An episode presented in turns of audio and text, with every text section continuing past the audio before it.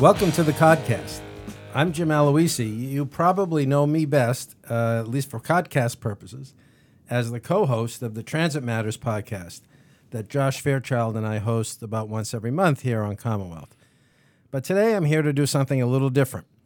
In the spirit of this year's gubernatorial election, I wanted to bring to the microphone someone whose career in Massachusetts politics spanned over a quarter of a century, a political force unlike any other from the early 1960s through the 1990s. My hope is that our conversation today will enlighten and inform you and get you thinking more about the rich history of Bay State politics and how certain events in the past may provide a gloss on events happening today. Our guest today was Lieutenant Governor of Massachusetts from 1963 to 65 and Attorney General from 1975 to 1987 his three term tenure as Massachusetts Attorney General is generally recognized by people in the legal and judicial communities as the gold standard of excellence in public service. And full disclosure, I was uh, he, uh, Assistant Attorney General for a few of those years. They took a flyer on me, and I would think a few people would think it turned out okay. Our guest was the Democratic nominee for governor in 1964, losing what remains today as the second closest election in the state's gubernatorial history. And he ran for governor again in 1970 and 1990, and famously lost a, a bruising, nasty battle for the office of Attorney General in 1966. So if I'm a little starstruck on this podcast, it's because today it's my pleasure to welcome Frank Bellotti former Massachusetts Lieutenant Governor, former Massachusetts Attorney General, my mentor and inspiration. Welcome, Frank. It's good to be back, Jimmy, after so many years with you. Thank you. Now, let me ask you first question. Is this your first podcast? This kind of a broadcast? Yeah. I'd say yes. Okay, that's good. It's a good distinction for Commonwealth Magazine. I want to begin, I want to go back to the 1960s with you, Frank. You were a lawyer, you had a practice in Quincy. I know you ran, I think, in 1958 for district attorney in Norfolk County, uh, but your real sort of beginning as a successful political leader, I think, begins in 1962 when you ran successfully for lieutenant governor. Can you talk a little bit about what drove you to enter politics? You were a very smart, successful lawyer, but politics seemed to be in your blood. I think, Jim, we have to go back to 1958. Okay. Uh, I had just moved to Quincy and I was practicing law. I had opened an office there, and no one knew who I was. So I decided to run for district attorney. It was a very solid Republican co- county, and uh, there was no nominee Democrat. So I put up all these signs that said Attorney Francis X. Bellotti, so that everyone would know there's a lawyer over there in Quincy you can always go to. And then a very strange thing happened. I started campaigning uh, just to get my name around, and all of a sudden, I got to believe in that particular philosophy. Uh, I grew up poor, and uh, I decided I could do things for poor people, middle class people, people like me. Uh, my father came from Italy and was gassed in the First World War and was in the hospital, and my mother worked to support the family.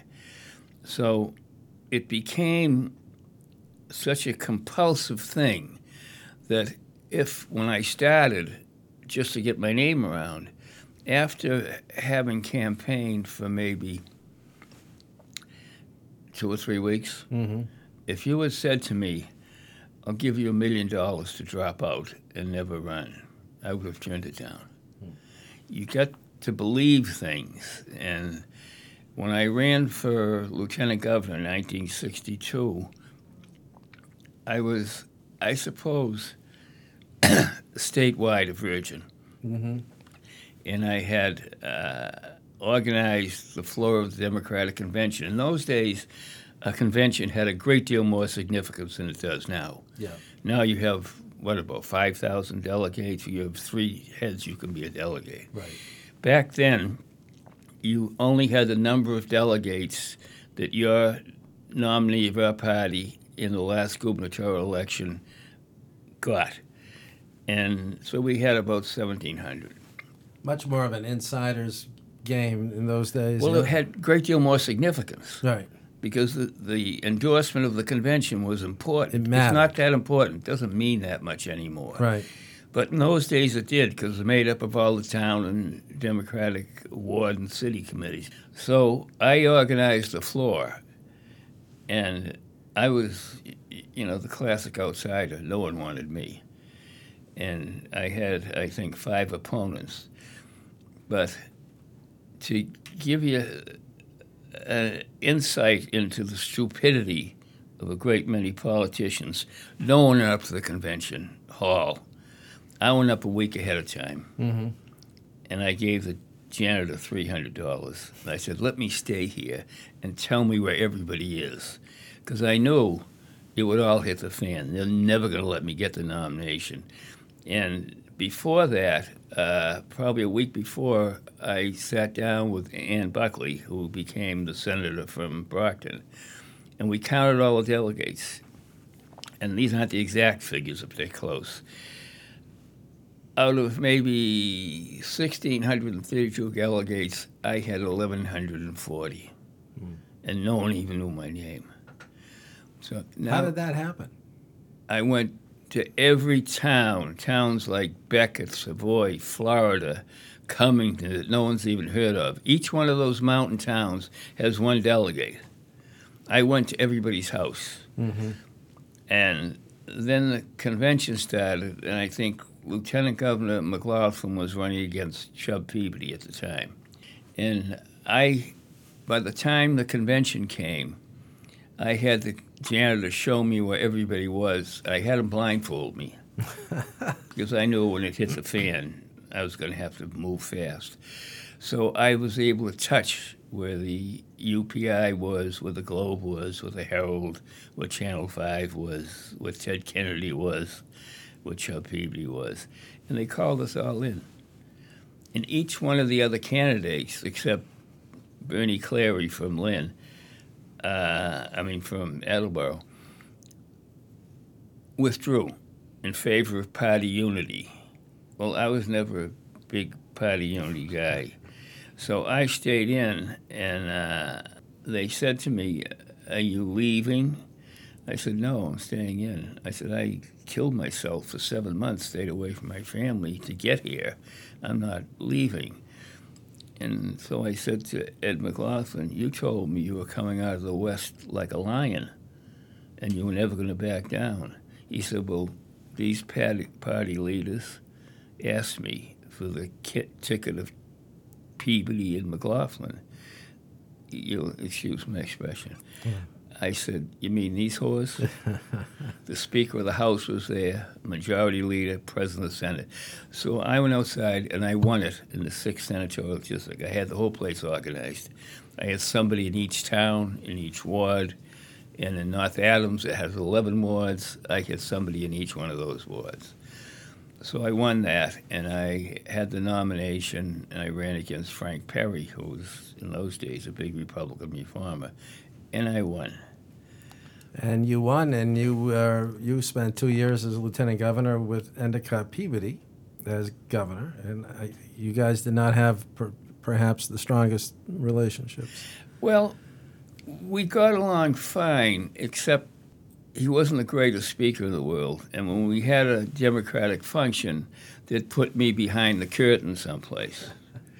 And after a while, and I remember saying this to Sylvester Sylvia from uh, New Bedford, I said, you know, he came up to see me to kind of make friends with me and mm-hmm. Peabody. And I said to him, you know, Sylvester, if they keep treating me this way, I'm going to run against the governor. He went back and told them that, and they laughed at him because that's never been done before or since historically in this country. A lieutenant governor running against the governor of his own party. Mm-hmm. So I went to the convention, and naturally I didn't get all those votes. The governor has power. Sure. You know, he can make uh, state police lieutenant. He can do all kinds of things. So I lost the convention, obviously, and uh, I ran the primary, and I won the primary. You did. Now, can I? I'm going to put a pause on this for one second. I was reading a biography of, uh, f- to prepare for this, biography of John Volpe. And his biographer, a woman named Kathleen Kilgore, here's what she writes about you. She says, Bellotti was well regarded in Democratic circles, but unwilling to wait his turn. Now, when I read that, I thought, Ayanna Presley, that this phenomenon of a younger person, ethnic or different race, not wanting to quote unquote wait their turn. It's true in 1964. It's true in 2018. Tell me your thoughts. In retrospect, I should have waited, but I was knocking over chairs in those days. I was young and I was ambitious and I was just tired. They did things to me like uh, one of the guys in Peabody's administration. You remember in those days, low number plates were a real big deal. I have one. You have one, and you have it since then, I have right? it since then. Well, From Frank Sargent. from Frank Sargent. Yeah. What they did when I was lieutenant governor, they'd send me a pink copy saying, "Dear Mr. Jones, here is your low number plate E745." The problem was they never sent out the original. so they were doing things like that to me. So finally, I told them I'm running, and then I ran. I beat I beat Peabody in the primary, and had John Volpe. Then they started the mafia rumor. So let's talk about that. What was it like to run in 1964 as an Italian American who gets smeared that way? How, how does does that stay with you the rest of it your life? stays uh, great. There's still some remnants of that. You know, I was a dark Italian, and my mother always lived in an Irish neighborhood. so I had to fight everybody every time we moved into a new neighborhood. But uh, yeah, it, it, what happened was there was a guy named Captain Crescio in the state police. He was a Volpe person. And he would take two people and go down Route 109 from Kenmore Square down to Bellingham, near the Rhode Island line. And one guy would go into one end of the bar, one would go in the other end of the bar, and I would come on or I wouldn't come on. And the guy would say, Jesus, I'm going to vote for Bellotti. And the other said, You know, I was too, except my uncle plays cards with all the mafia guys, and Bellotti's there every Saturday night. Then they'd leave and go into the next bar and the next bar, and then they call they would call talk shows and do the same thing.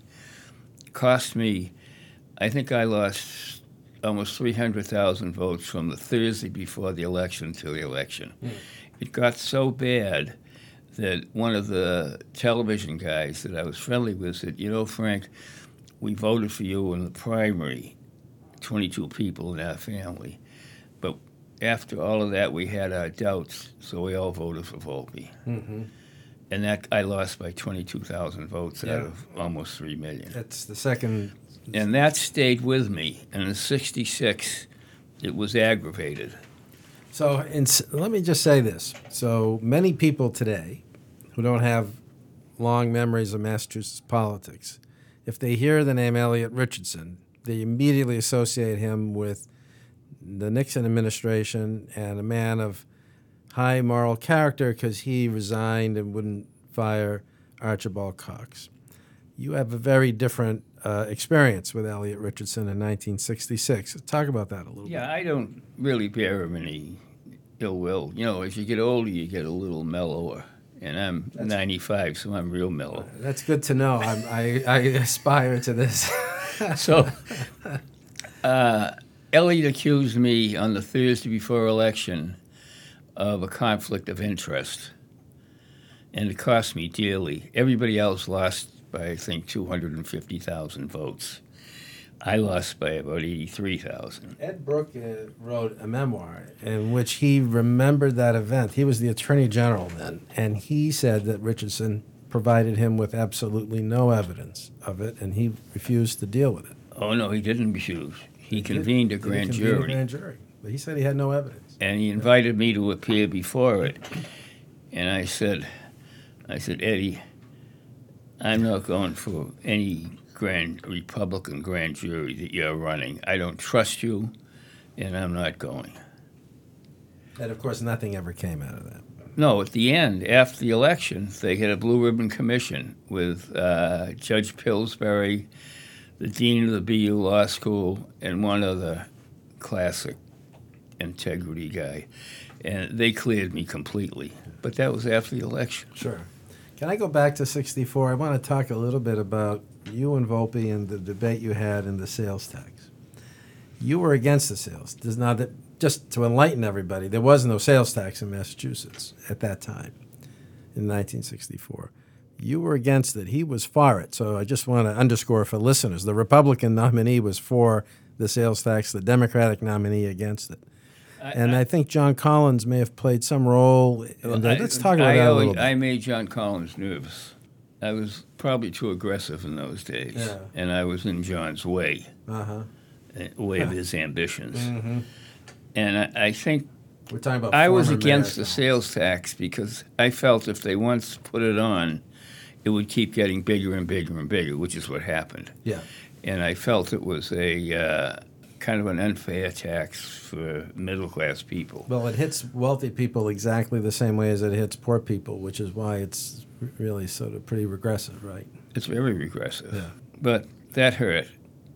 How could a Republican nominee in 1964 be for a sales tax? How, how did The Globe was for it. the Globe was for it.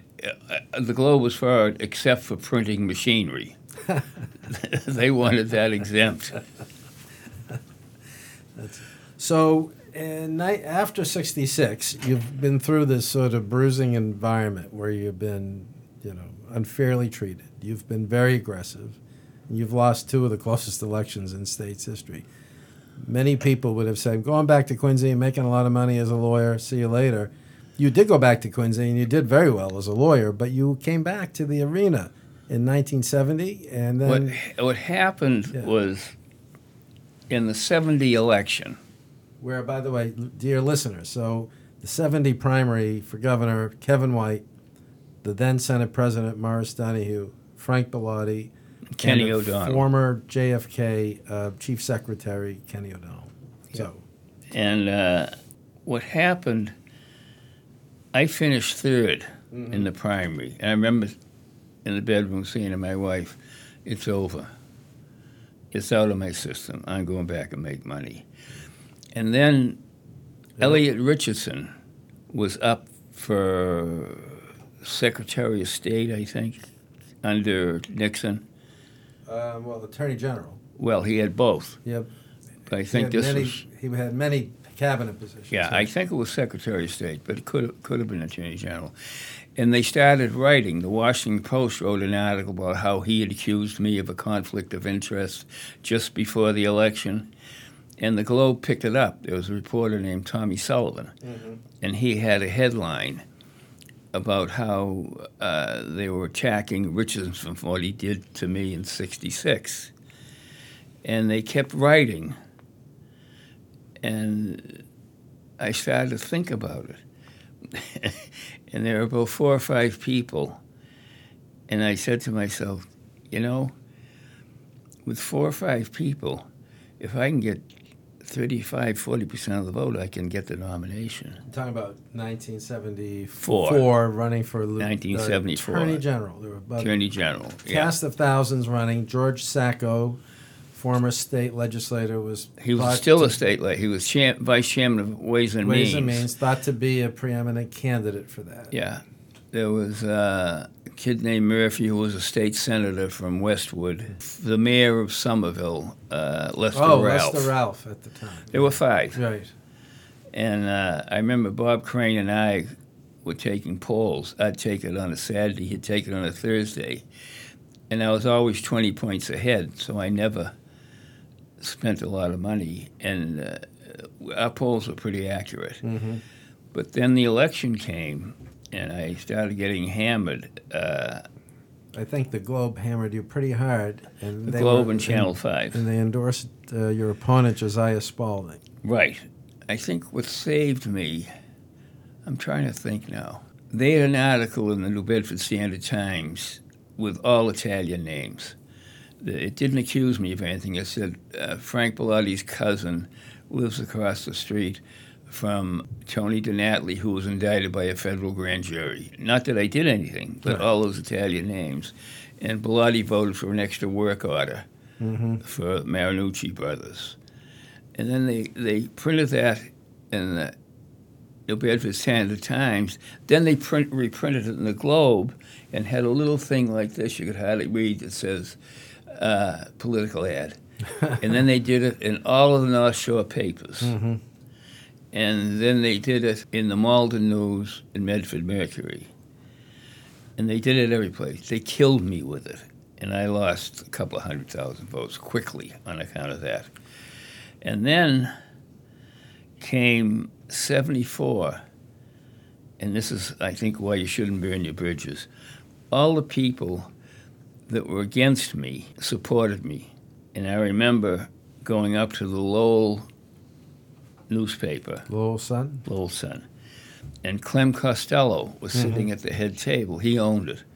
And 21 editors around there. And he starts off by saying, Mr. Bellotti, and that was one of the papers that reprinted the article. He said, Mr. Bellotti, do you think the mafia room will hurt you?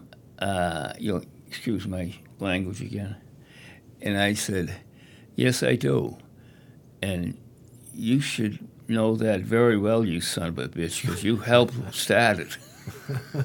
so I said, I walked out and I said, It's over, I'm gone. I leave the room, and he says to his uh, editors, Jesus, you know, you're going to have to edit this again. I said, he, he- said, that kid's got a lot of balls. He said, I'm going to endorse him. And the next day, he had 24 pictures of me in the Lowell Sun in a cartoon with the rain coming down, and it's titled with a hat on, Bellotti comes in out of the rain. Well, I think they were impressed probably by at least the power of your persistence, right? You're just Yeah. you're a persistent guy. Who, who else has lost three times and then run again? and then uh, Dave Brickman, who owned them, who also had printed that thing, he saved me. When the Globe was killing me at the end in 74, he printed a front, front page editorial uh, supporting me. and you won that election by what? About eighty thousand votes? No, Not even 17,000. seventeen thousand. I'm a little off. I'm not sure I won it, by the way. well, I think you had three terms in office. I think you did. Um, what was it like winning that, being Attorney General, after all those years in the wilderness? Uh, What was what that like? Was I remember having lunch with Dave Berkman, and they never even covered my headquarters Yeah. in '70.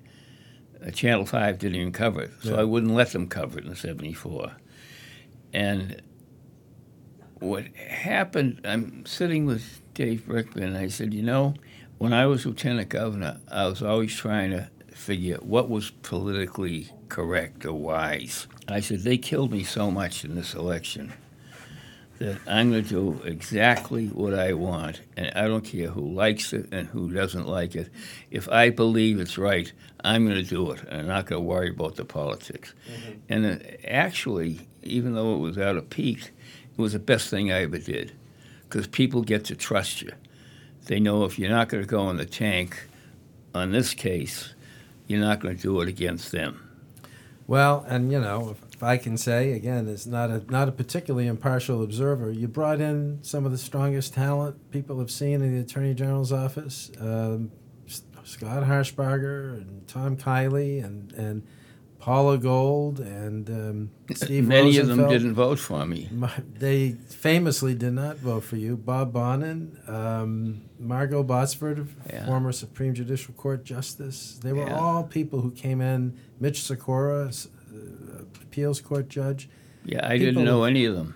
And these were all people who um, worked for you and learned from you, and I think developed that reputation of the Attorney General's office being you stopped the old practice of uh, part-time attorney assistant AGs Yeah. built the law library. I'm giving you a little promotion here, but you know, eh, people I hope will remember that what you did starting in 1975 was really to turn around that office i- is respected today in part because of the platform you built back in those days. Yeah, what, what happened was I tried to pick the best people. What reputation wise, after losing three elections, uh, I was a hack, and they never t- transposed their thinking I was a hack to knowing anything about the law. Mm-hmm. So I picked the best people because I had been a trial lawyer and I knew the business. Yeah. So I try to pick the best people, and people would say to me, "You should be picking people that are loyal to you." And I used to say to them, "If you pick good people and you do the job right, they'll become loyal to you," and they are to this day. Uh, very much so. I'm going to talk a little bit about politics with you. Oh, by Uh, the way, yeah. one last thing. Yeah, yeah. Thursday night, I forget the date, it was early uh, September, we had the 30, 31st Bellotti dinner. Mhm. Back in 1987, when I retired, John Easton, the Republican AG from Vermont, and Dennis Roberts, a Democratic AG from uh, Rhode Island, had a dinner for me. And they invited all the AGs in the northeast part of the country who had been Attorney General during my 12 years. We just had our 31st consecutive Wow. dinner, and we used to get 24 people. We get, got it from Pennsylvania on up. The last one we had in September was the biggest one we ever had. We had 37 people. Wow. We had Kelly Ayotte, remember the Republican Yes, senator from Yeah. New Hampshire. We had uh, Steve Merrill, Mhm. governor of New Hampshire. And we had Dave Souter, Oh, wow. Supreme Court Yeah, Justice. yeah. And we had uh, the senator that ran for vice president one time ago Joe from Le- Connecticut, Lieberman. Joe Lieberman. Yeah. Yeah. Joe was there. Wow. They Well, were oh, I all think there. it's, it's nice to have people who are loyal and who can testify to what you had done. You know the best part of it? And we talk about it among each other. About half of those guys and women are Republicans. Yeah. Ke- Kelly Ayotte, who just lost for the United States Senator, she's more conservative than my wife, Right. and that's pretty conservative. Let me ask you, how would you feel about running in today's world? I mean, what the politics of today that's so television, techno, Twitter, Facebook oriented, um, versus the politics of 1964 or 70. What, what, give us a sense of what you think. Back in those days, it was hand to hand combat. yeah. You'd go to Franklin County, and I'd go to every town, towns people's never heard of, and the hill people would come down, each with one delegate. And they knew you. And if you did something you didn't like, you had a chance to be confronted and solve it. Mm-hmm. Not anymore. It's all television, radio, newspapers. And I remember uh, there are more votes in Ward 14 in Boston, in Ward 18 in Boston, than they are in all of Franklin County. Mhm. I went to every town and house in that county. Today, nobody stops there unless they get a flat tire. There aren't enough votes there. So, what was more personal then is gone now. And I think people worry, politicians now worry about what's politically correct. We didn't worry that much about that in those days. And we knew each other, and we liked each other, and we could argue, get down in the dirt, and then be friends. Can't do that anymore. It's gone. It's very different. And I think it's going to get worse, and you're going to have more people losing, like uh, Mike Capuano. And I think that's changed forever. I don't think it's going back. Yeah. People think it's a phenomenon. I don't. I think the population has shifted. Uh, outsiders are winning. I would argue, as I said earlier, that Ayanna Presley, in a in a way, did what you did in 1964. She took on an incumbent. People said that's whatever disloyal, or she's not waiting her turn. They said that about you, but I think there are political cycles. And there was, you know, you had one in 1964. We're experiencing one in 2018, and I agree. I think that, I think there's a huge shift in the way the parties are thinking about themselves. I also think that um, we've lost a little bit of the human interaction and touch. I'll tell you, Jimmy, what I believe. I believe that the leadership of the Democratic Party today is not what it was in the things that I believed in. I, I grew up poor, and I could never have become a lawyer if it hadn't been for the GI Bill, Democratic program. And when I got out of the Navy in 46, they had a thing called the 5220 Club. For those of us who had no idea where we were going, we had 52 weeks and we got $20 a week. People forget those things. That's not what this party is about. They spend more time on women's bathrooms they, when they do for jobs for people. And I think to a great degree, a lot of that party has left me.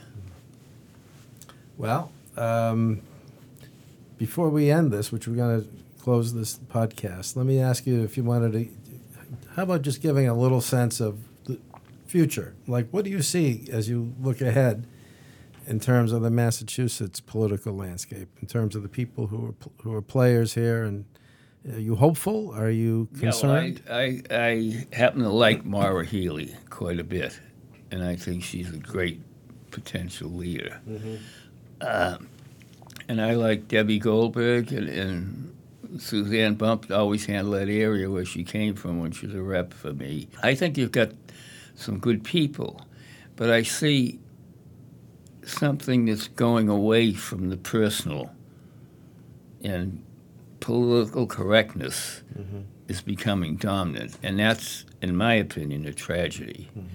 Because mm-hmm. a lot of, if you believe something, you should do it. I try to tell young people in the business, do what you think is right, what you believe, and don't worry about what's politically correct because sooner or later, people are going to trust you. And that's what I think part of my strength was at the end that people trust you. Right. And the more you have Facebook and television and social media, people, young people don't even know how to spell anymore. Never mind put a sentence together. Right. So that the personal part of it, in my opinion, is gone forever. Forever. It'll never come back. And that's, a, in my opinion, a tragedy. Because people, in way back in my time, in the old days, if people didn't like you, they could get up and say it to you, and you could argue with them. And I remember there was a, I had to uh, appeal with Greg Anrig, who, Anrig, who was uh, Secretary of Public Health, on busing against the Boston School Committee. Mm-hmm. Now, when, when I was running, I was against busing. I'm always against busing because I had the guy that invented sitting before me in the governor's council room. He said I made a mistake. Busing isn't any good. No one ever printed that. Mm. So there was this guy Andy Donovan from South Boston. I went to his wake, and he had an anti-busing pin on in his casket. and he used to say, yell at me because he thought I was going back on my word at busing. So we went to uh, the senator from Ward 17's fundraiser, and I said to him, Andy, you yell at me all the time. I said, let's you and I go outside. I'm going to punch you out. and we became the best of friends after that. Hmm. If I needed anything registered, I'd call Andy. And I loved him until the day he died. Yeah. But we were really enemies in the beginning. And Billy Bulger, he and I hated each other. I have dinner with Billy and Steve Murphy about every two or three months. Right. We're, we're good friends now. Those days are gone. Well, Frank, um, for, thank you for doing this. Thank you for sharing some of your experiences with the listeners of the Commonwealth Magazine podcast, the Codcast. And thank you, listeners, for taking this uh, excursion through Massachusetts political history with us today. I hope it was interesting, informative, and enlightening. And um, Frank, maybe we'll have you back next year to, to opine about. I hope I'm still here. I hope you're still here too. You're looking pretty good. Thank you all, and we'll see you on the Codcast.